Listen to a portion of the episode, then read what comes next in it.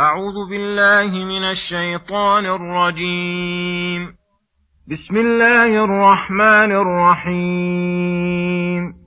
الحمد لله الذي له ما في السماوات وما في الأرض وله الحمد في الآخرة وهو الحكيم الخبير. يعلم ما يلج في الأرض وما يخرج منها وما ينزل من السماء وما يعرج فيها وهو الرحيم الغفور.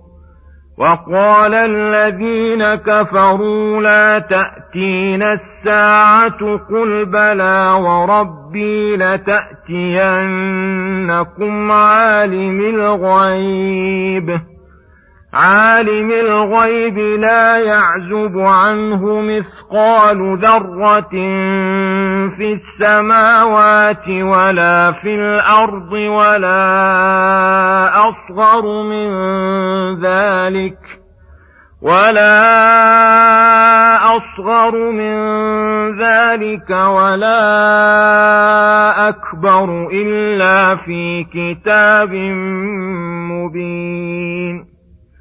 ليجزي الذين آمنوا وعملوا الصالحات أولئك لهم مغفرة ورزق كريم. والذين سعوا في آياتنا معاجزين أولئك لهم عذاب من رجز أليم. ويرى الذين أوتوا العلم الذي أنزل إليك من ربك هو الحق ويهدي إلى صراط العزيز الحميد. بسم الله الرحمن الرحيم. السلام عليكم ورحمة الله وبركاته. الحمد لله الذي له ما في السماوات وما في الأرض. الآيات. الحمد الثناء بالصفات الحميدة والأفعال الحسنة، فلله تعالى الحمد لأن جميع صفاته يحمد عليها لكونها صفات كمال، وأفعاله يحمد عليها لأنها دائرة بين الفضل الذي يحمد عليه ويشكر والحمد الذي يحمد عليه ويعترف بحكمته فيه. وحمد نفسه هنا على أن له ما في السماوات وما في الأرض ملكا وعبيدا يتصرف فيهم بحمده، وله الحمد في الآخرة لأن في الآخرة يظهر من حمده والثناء عليه ما لا يكون في الدنيا. فإذا قضى الله تعالى بين الخلائق كلهم ورأى الناس والخلق كلهم ما حكم به وكمال عدله وقسطه وحكمته فيه حمدوه كلهم على ذلك، حتى أهل العقاب ما دخلوا النار إلا وقلوبهم ممتلئة من حمده، وأن عذابهم من جراء أعمالهم، وأنه عادل في حكمه بعقابهم. وأما ظهور حمده في دار النعيم والثواب فذلك شيء قد تواردت وتواترت به الأخبار وتوافق عليه الدليل السمعي والعقلي، فإنهم في الجنة يرون من توالي نعم الله وإدرار خيره وكثرة بركاته وسعة عطاياه التي لا يبقى في قلوب أهل الجنة أمنية ولا إرادة إلا وقد أعطى منها كل واحد منهم فوق ما تمنى وأراد، بل يعطون من الخير ما لم تتعلق به أمانيهم ولم يخطر بقلوبهم. فما ظنك بحمدهم لربهم في هذه الحال؟ ومع أن في الجنة تضمحل العوارض والقواطع التي تقطع عن معرفة الله ومحبته والثناء عليه، ويكون ذلك أحب إلى أهلها من كل نعيم وألذ عليهم من كل لذة.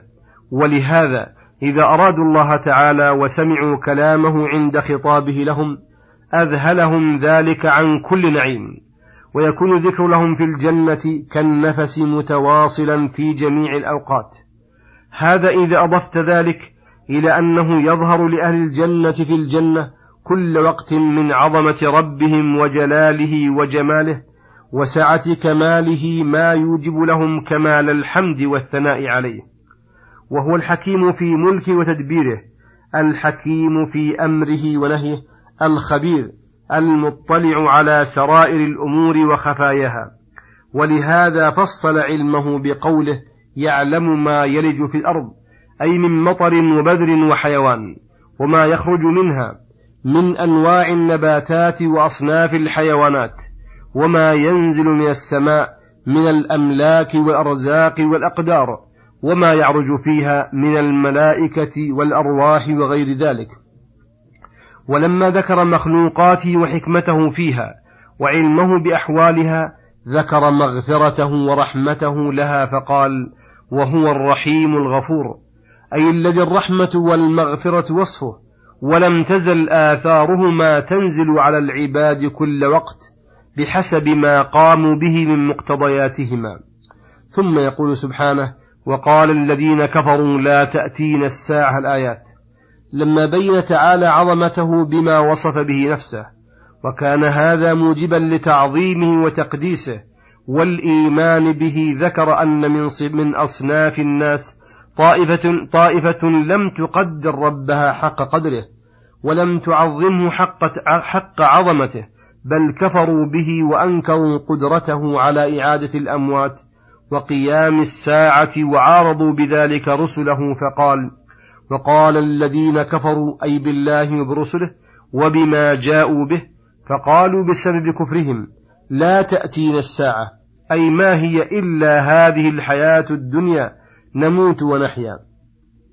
فأمر الله رسوله أن يرد قوله ويبطله ويقسم على البعث وأنه سيأتيهم، فقال قل بلى وربي لتأتينكم، واستدل على ذلك بدليل من أقر به ولزم من بدليل من أقر به لزمه أن يصدق بالبعث ضرورة، وهو علمه تعالى الواسع العام، فقال عالم الغيب، أي الأمور الغائبة عن أبصارنا وعن علمنا، فكيف بالشهادة؟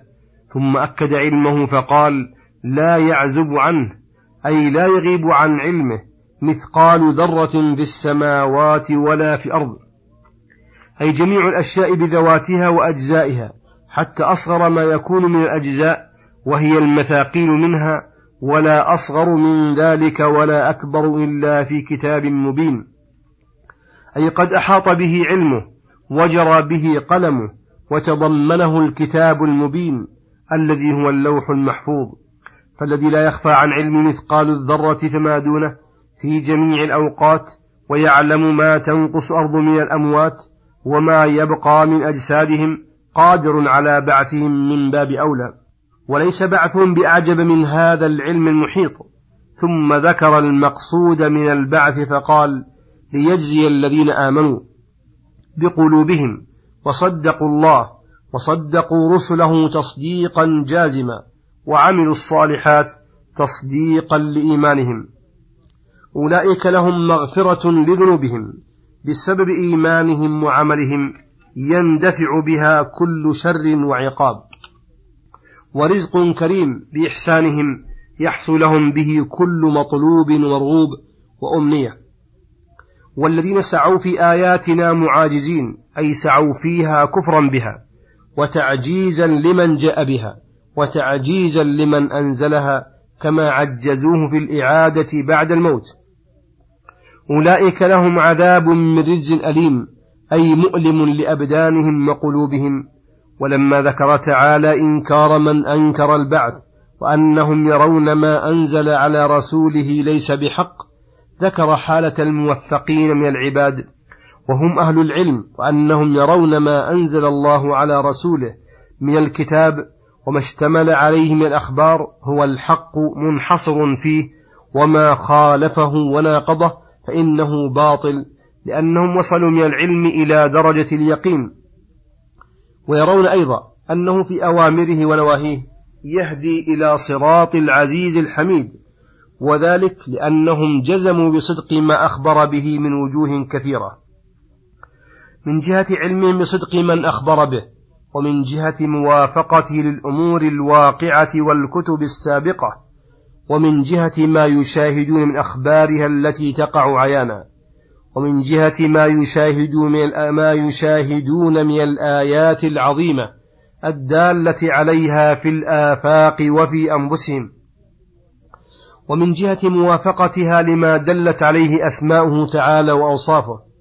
ويرون في الأوامر والنواهي أنها تهدي إلى الصراط المستقيم وبر الوالدين وصلة أرحام والإحسان إلى عموم الخلق ونحو ذلك، وتنهى عن كل صفة قبيحة تدنس النفس وتحبط الأجر وتوجب الإثم والوزر من الشرك والزنا والربا والظلم في الدماء والأموال والأعراض. وهذه منقبة لأهل العلم وفضيلة وعلامة لهم، وأنه كلما كان العبد أعظم علما وتصديقا بأخبار ما جاء به الرسول وأعظم معرفة بحكم أوامره ونواهيه كان من أهل العلم الذين جعلهم الله حجة على ما جاء به الرسول، احتج الله بهم على المكذبين المعاندين كما في هذه الآية وغيرها. وصلى الله وسلم على نبينا محمد وعلى آله وصحبه أجمعين، وإلى الحلقة القادمة غدا إن شاء الله، والسلام عليكم ورحمة الله وبركاته.